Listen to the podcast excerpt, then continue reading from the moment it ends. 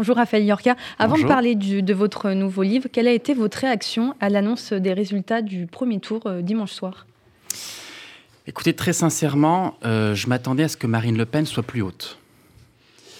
Euh, j'ai été très impressionné par, disons, les dernières semaines de sa campagne, où elle nous a habitués à faire beaucoup d'erreurs dans les précédentes campagnes, où elle s'érodait traditionnellement à l'approche du premier tour.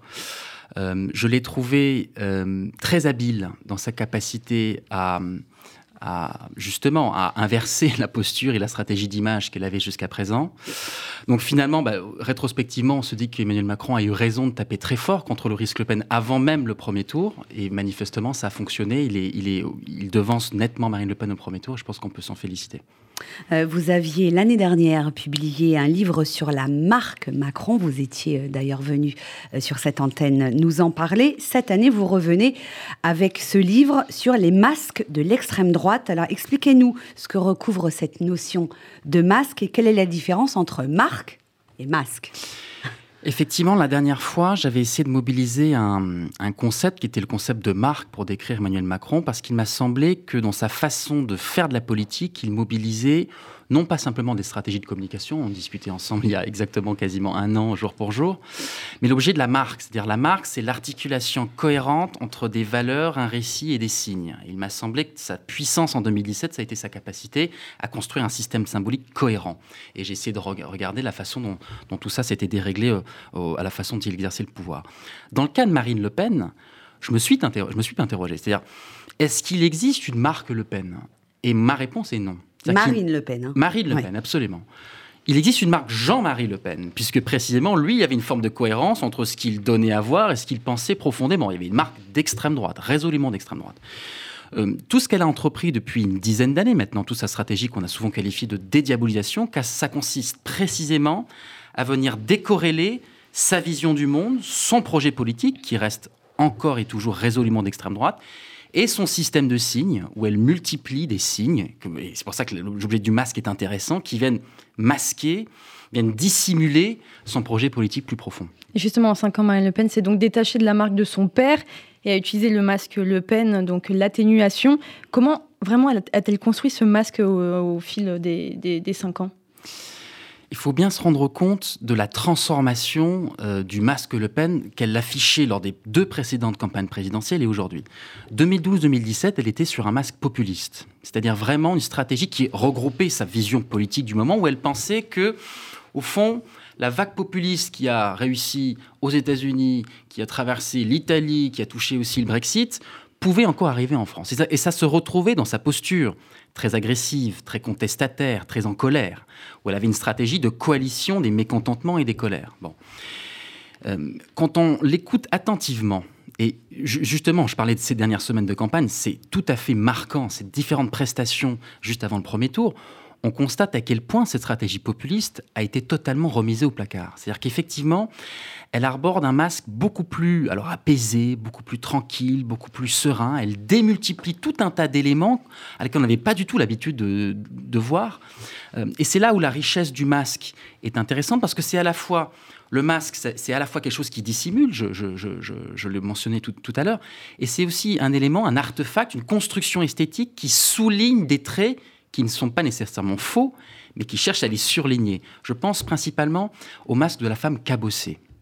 C'est un masque très important qu'elle ne, mobilisait pas du tout lors, de ses précédentes campagnes présidentielles et qu'elle a beaucoup utilisé pendant cette campagne-ci, c'est-à-dire une femme qui a eu beaucoup d'épreuves dans sa vie. Je fais... Oui, elle explique que son nom l'a beaucoup... Euh, à l'école, tout le monde se moquait d'elle. Alors, c'est là l'artifice et, l'habileté rhétorique. Euh, l'extrême droite par définition et par essence euh, discriminatoire, et son, projet de, préférence nationale le souligne encore une fois. Et elle prend le contrepoint exact. Sur cet exemple, c'est très intéressant, où elle dit bah, Moi-même, j'ai vécu des discriminations à mm. cause de mon nom Le Pen. J'ai été ostratisée à l'école. On m'a donné des mauvaises notes à cause de mauvais professeurs de gauche qui étaient contre l'extrême droite. C'est la raison pour laquelle, moi, présidente, je ne serais pas une présidente qui discriminerait les Français. Bon, on comprend bien qu'effectivement, elle, elle, elle, elle, met en valeur certains éléments. Mais la femme cabossée, j'y reviens parce que quand on la présente chez Karine Le Marchand, quand elle se présente comme la femme célibataire. La mère célibataire. La mère célibataire, qui a vécu des grossesses, elle ne va pas jusqu'à dire grossesse difficile, mais en disant j'ai eu trois enfants en un an, pour une femme c'est quelque chose, une carrière d'avocate qui commençait à, à, prendre son envol, etc. Quand elle met en valeur le fait qu'elle habite avec son ami en colocation, qui est en difficulté, lorsqu'elle parle de ses chats, tous ces éléments-là sont pas faux. Et c'est pour ça que cette histoire du masque est intéressante, c'est qu'elle vient surligner des points de son parcours et de son, et de son identité mais au détriment de points plus politiques. C'est-à-dire qu'il ne faut pas être dupe. C'est-à-dire que tout ça, c'est une stratégie de dépolitisation de son image pour essayer de mettre en valeur et de créer un capital sympathique qui n'a jamais existé dans le cas de Marine Le Pen depuis, depuis 10 ans maintenant qu'elle est en haut de l'affiche à l'extrême droite. Alors, vous, vous parliez euh, des chats de Marine Le Pen et on a choisi de diffuser cet extrait d'une interview sur RMC parce qu'elle me paraît très emblématique de, de ce que vous décrivez. On l'écoute. Vous avez six chats, c'est ça? J'ai six chats, oui. Donc les six iront à l'Elysée. Exactement. Plus leur descendant. Le parc est grand. Et hein. plus les bébés euh, qui, qui, feront, puisque vous savez, je suis euh, euh, éleveuse de chats. Et les noms de vos six chats, vous les connaissez euh, tous, les noms? Je connais les noms de mes six chats, vous Oui. plaisantez, j'espère. Non, allez, je vous- euh, pour le coup, allez-y. Jazz, Paloma, Chadé, Chalimar, euh, Oural et Picolina. Eh bien, c'est là-dessus que nous terminons ce face au GG. Alors, comment vous interprétez euh, cette séquence chat, Raphaël Yorka? J'ai longtemps pensé que c'était anecdotique. de pas du chat. tout anecdotique. Mais ce n'est pas du tout. Absolument Je suis pas, tout à fait d'accord. Alors, un très, bon, un très bon élément pour nous le démontrer, c'est dans le dernier livre de Chloé Morin, qui raconte qu'elle fait des entretiens qualitatifs dans le Nord. Et elle pose la question à des électeurs, mais quels sont les premiers mots qui vous viennent à la- en tête lorsque vous pensez à Marine Le Pen? Elle pensait retrouver extrême droite, elle pensait retrouver le mot femme. Non, pas du tout, c'est le mot chat. C'est-à-dire que ça percole les imaginaires. Et c'est pas tout à fait anodin. On m'a, fait remarquer qu'elle le faisait déjà en 2017. Mais pourquoi est-ce que ça fonctionne davantage dans cette campagne-là? Parce que cette fois-ci, ça entre en résonance. En 2017, elle hurlait sur les meetings. Elle hurlait à longueur de plateau, elle, agressait, elle était, elle était très, très dans la contestation. Donc il y a une forme de dissonance cognitive. Cette fois-ci, ça entre en résonance avec deux choses. Premier élément, l'état de la société elle-même, qui est structuré non plus par la colère, qui est structuré, toutes les études nous le disent, par la fatigue. Et au fond, cette civilisation du cocon, pour reprendre l'expression de, de l'excellent livre euh, écrit par le journaliste Vincent Coquebert, euh, cette civilisation du cocon, c'est-à-dire le fait qu'on se soit tous recroquevillés sur la sphère de l'intime, du foyer, des choses de, de calme et d'apaisant face à la violence du monde, bah, le chat, c'est ça. Premier élément. Et deuxième élément, ça entre en résonance avec sa stratégie politique. Je pense qu'on ne le souligne pas assez, mais sa vraie stratégie, y compris dans cet entre-deux tours, c'est pas tant une stratégie de surmobilisation en excitant les passions négatives. C'est au contraire démobiliser les électeurs contre elle, endormir le front républicain. La même façon que le chat ronronne, on fait ronronner le réflexe d'extrême droite contre elle, parce qu'elle sait que c'est son seul chemin pour pouvoir parvenir à battre Emmanuel Macron, c'est de faire en sorte que les gens se réfugient plutôt dans l'abstention que dans le vote réflexe contre elle. Il y a quelque chose également qui est marquant euh, dans le discours, dans le programme de Marine Le Pen et dans, dans ce qu'elle montre. hein. Nous, on l'a bien analysé euh, sur RCJ. Elle s'est débarrassée des oripeaux fascisants de son père et l'antisémitisme a complètement disparu euh, de son discours. Ça fait partie de son masque ou est-ce que finalement ça reflète une réalité, une conviction, une évolution profonde chez Marine Le Pen? Elle parle souvent de ses amis les juifs. C'est un point qui est très important. Et d'ailleurs, je pense que c'est une erreur de la part du président de la République dans son interview dans le Figaro. Le Figaro lui demande mais en quoi est-ce qu'elle est d'extrême droite aujourd'hui? Et il dit elle est anti-républicaine et anti, elle est antisémite. Et je pense que ça, ça correspond à des réflexes anti-extrême droite qui ne marchent plus aujourd'hui. Et qu'effectivement, toutes les enquêtes d'opinion montrent, au moins dans la perception, parce que là, le communicant que je suis, c'est que, alors malheureusement ou heureusement, je ne sais rien, mais sans jugement de valeur, la perception vaut le réel dans ce type de, de configuration. Et dans la perception, les Français ne l'accolent plus à cette étiquette d'antisémite, de fascisante, etc. Les- les- et effectivement, et c'est alors ce qui est, ce qui est- ce qui est très déstabilisant, c'est que lorsqu'on interroge les Français, est-ce qu'elle est attachée aux valeurs démocratiques? 57% des Français disent oui. En Alors revanche- que c'était, je crois, 36% il y a 5 ans. Absolument. Mm. Elle a pris un bond d'une vingtaine de points en, en cinq ans. Donc le, le- le- le bond est immense. À l'inverse, et là c'est un vrai point d'alerte pour le président de la République, qui est candidat, dans ce deuxième tour, euh, 70% des Français le qualifient d'autoritaire. Donc on le voit, il y a une espèce de chassé-croisé très dangereux. Mais pour répondre plus directement à votre question sur l'antisémitisme, effectivement, elle a compris que c'était pour elle un plafond de verre absolu euh, et qu'elle ne gagnerait pas sur ces éléments-là. C'est pas pour autant qu'il y a des éléments de discrimination vis-à-vis de, vis-à-vis d'une partie de la France. Et je pense que c'est plutôt là-dessus qu'il faut, qu'il faut, qu'il faut accentuer.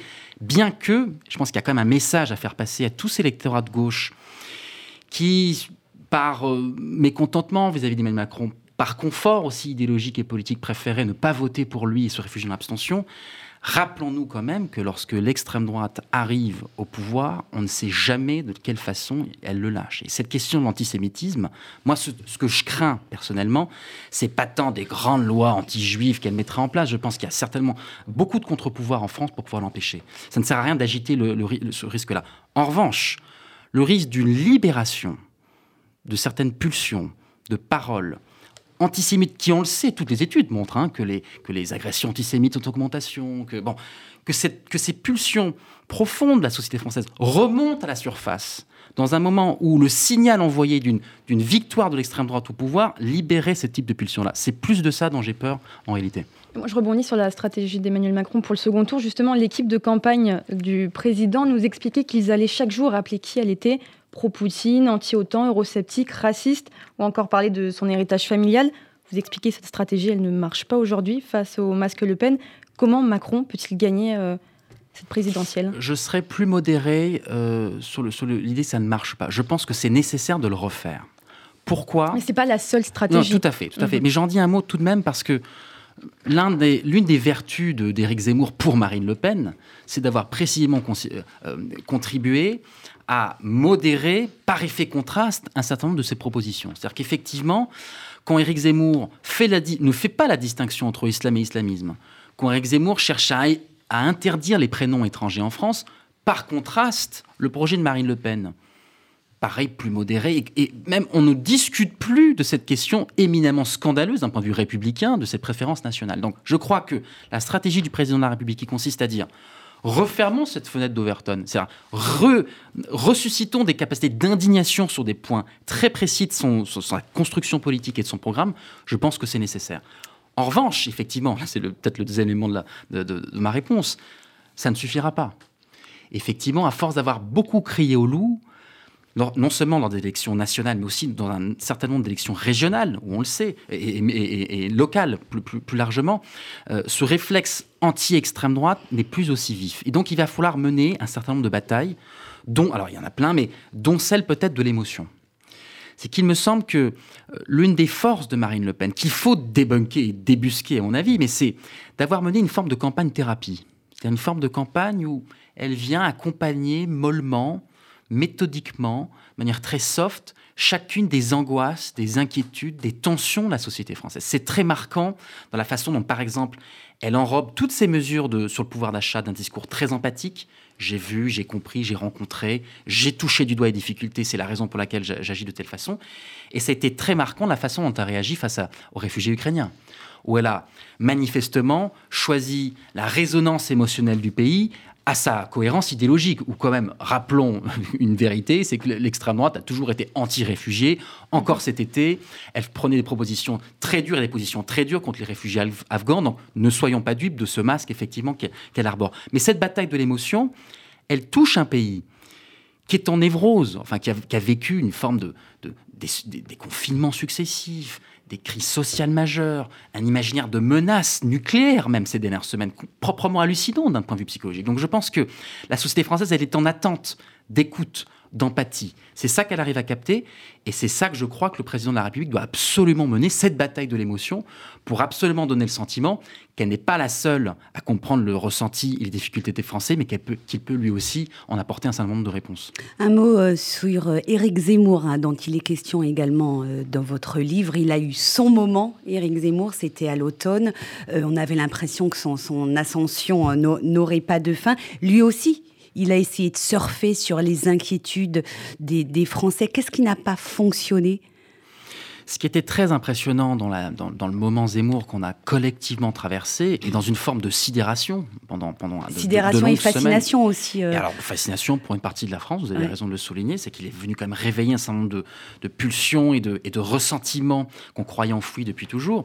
Non, ce qui m'a beaucoup frappé, c'est sa stratégie de la radicalité, sa stratégie du, que moi j'ai qualifié de la force centrifuge. C'est-à-dire que sa, sa stratégie, n'était pas du tout de venir adoucir un propos d'extrême droite, c'était au contraire de venir radicaliser une partie de la société française qui ne se définissait comme ni modérée ni radicale et qui cherchait à faire basculer du côté de la radicalité.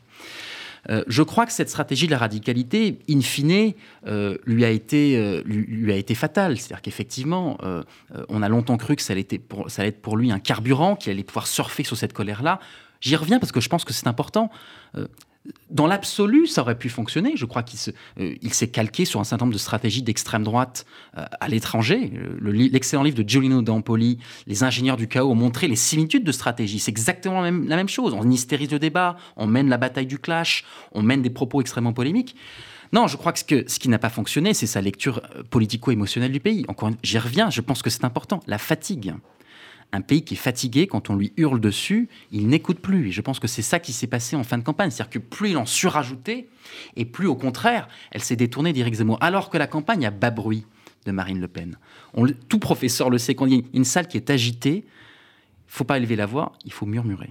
Et quand on murmure, au bout d'un certain temps, les gens tendent l'oreille, écoutent ce qu'elle raconte. Et je pense que, euh, en prenant le contre-pied absolu, y compris d'un point de vue rhétorique, y compris en ne faisant pas du tout ni de show à l'américaine comme Emmanuel Macron, ni un certain nombre de meetings très importants, très survoltés dans toutes les grandes villes de France comme l'a fait Eric Zemmour, mais des campagnes, une campagne ultra locale, Ouais, des petits des meetings, petits meetings dans la France des oubliés. dans la. France Mm, des mm, oubliés dont elle a parlé encore ce matin sur France Inter, c'est-à-dire sur les micro-parties, euh, parkings, en face de petites mairies rurales, etc. Tout ça construit l'image d'une France à l'opposé de celle d'Emmanuel Macron et ça correspond à la lecture du scrutin. C'est-à-dire qu'on le voit, deux France qui se font face à face.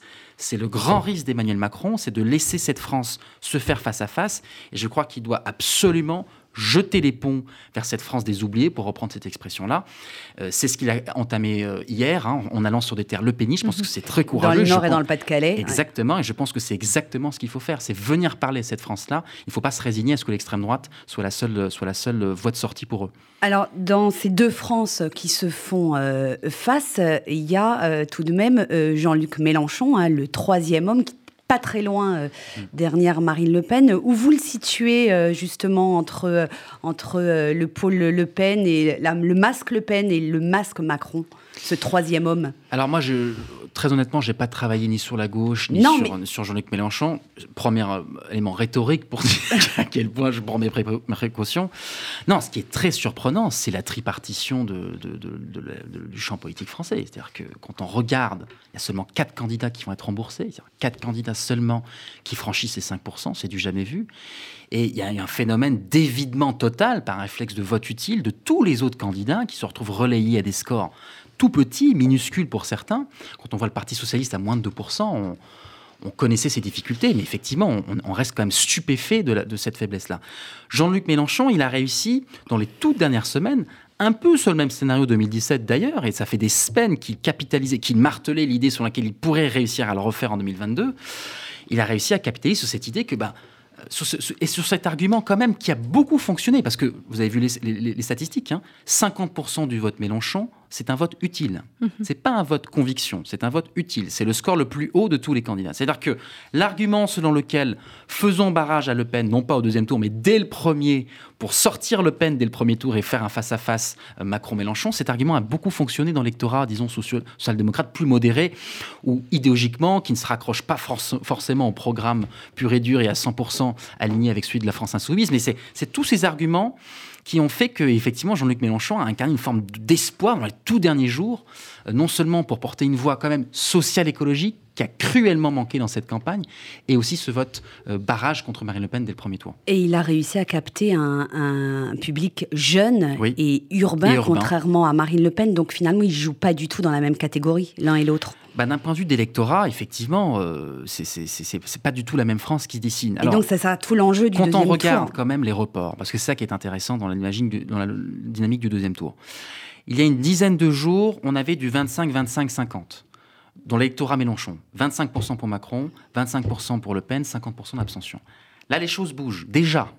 C'est-à-dire qu'au lendemain du premier tour, les choses bougent. On est davantage sur du un tiers, un tiers, un tiers. Un tiers Macron, un tiers Le Pen, un tiers d'abstention. Donc les choses, on voit, évoluent. Et effectivement, il détient les, clés de ce scrutin du deuxième tour. C'est un danger pour Macron. C'est-à-dire que jusqu'à présent, quand on a des forces républicaines fortes, LR, PS, pour reprendre euh, ces, deux grands partis de gouvernement, quand eux appellent à voter, à faire Front républicain, il y a une masse importante d'électeurs qui peuvent se, qu'on peut, qu'on peut tracer facilement et qu'on peut retrouver dans le, dans le vote Macron. Quand ces deux partis réunis font combien? Moins de, 6, moins de 7%, euh, les forces républicaines sont balayées et donc ces reports sont beaucoup plus incertains. Donc effectivement, une des clés de ce scrutin, c'est voir Jean-Luc Mélenchon, c'est voir plus populaire, plus attaché aux questions sociales et écologiques. Donc il y a une vraie bataille qui est en train de se mener. Et Emmanuel Macron et Marine Le Pen doivent faire une espèce de grand écart chacun pour essayer de convaincre cet électorat. Donc on va le voir, ces 15 prochains jours vont être, euh, vont être passionnants à analyser de ce point de vue-là. Mais pour finir, Raphaël Yorka, est-ce que le débat de 2022 va-t-il être différent de celui de 2017 quand on voit l'évolution des deux candidats, de Marine Le Pen et Emmanuel Macron? Il y a un an, 70% des Français disaient on ne veut pas retrouver la même affiche. L'erreur, ce serait de penser que c'est un retour à la case départ. Parce qu'effectivement, les données de l'équation ont totalement changé. Et il me semble qu'avec beaucoup d'habileté, Marine Le Pen, et là c'est un point d'alerte que, j'adresse, elle est en train de retourner un à un les polarités dont elle était victime, dont on l'accusait en 2017. Union des unions. C'était elle la candidate de la désunion et, Macron le candidat de l'unité. Elle dit exactement l'inverse. Vous êtes le candidat qui a éborné les gilets jaunes, vous êtes le candidat qui a fait des face à face avec non vaccinés. Je suis la candidate de l'unité nationale. Deuxième élément sur le programme. C'était lui qui avait le projet clair, un programme extrêmement solide, et elle qui avait une espèce de mesure un peu floue sur lesquelles elle, pouvait même revenir dans l'entre-deux tours. Là, il y a une forme d'inversion. C'est elle qui dit, mais attendez, mais où est-ce qu'il nous entraîne, Emmanuel Macron? Quel est son projet? Moi, je ne le comprends pas. Et d'ailleurs, Emmanuel Macron lui-même revient sur un certain nombre de propositions. Notamment euh, la retraite. effectivement, sur ce point de programme, une inversion. Et un dernier élément, calme agressivité. En 2017, lors du débat d'entre deux tours, ce qui était frappant, c'était lui, le calme olympien, serein, très euh, très président dans cet entre-deux tours et elle qui perdait un peu les nerfs, qui s'agitait nerveusement. Là, c'est lui qui attaque bien en tête. Je l'ai rappelé tout à l'heure, je pense à raison. Attention, parce que elle, elle joue l'image au contraire d'une Marine Le Pen très sereine, d'une force tranquille, qui accuse le président d'être inutilement agressif et outrancier. Donc attention, il y a des changements d'image. Je crois que ce serait une erreur d'attaquer ce débat en ayant l'image de Marine Le Pen 2017. Je pense qu'elle a profondément changé et il va falloir pour lui s'adapter. Merci beaucoup, Raphaël Yorka.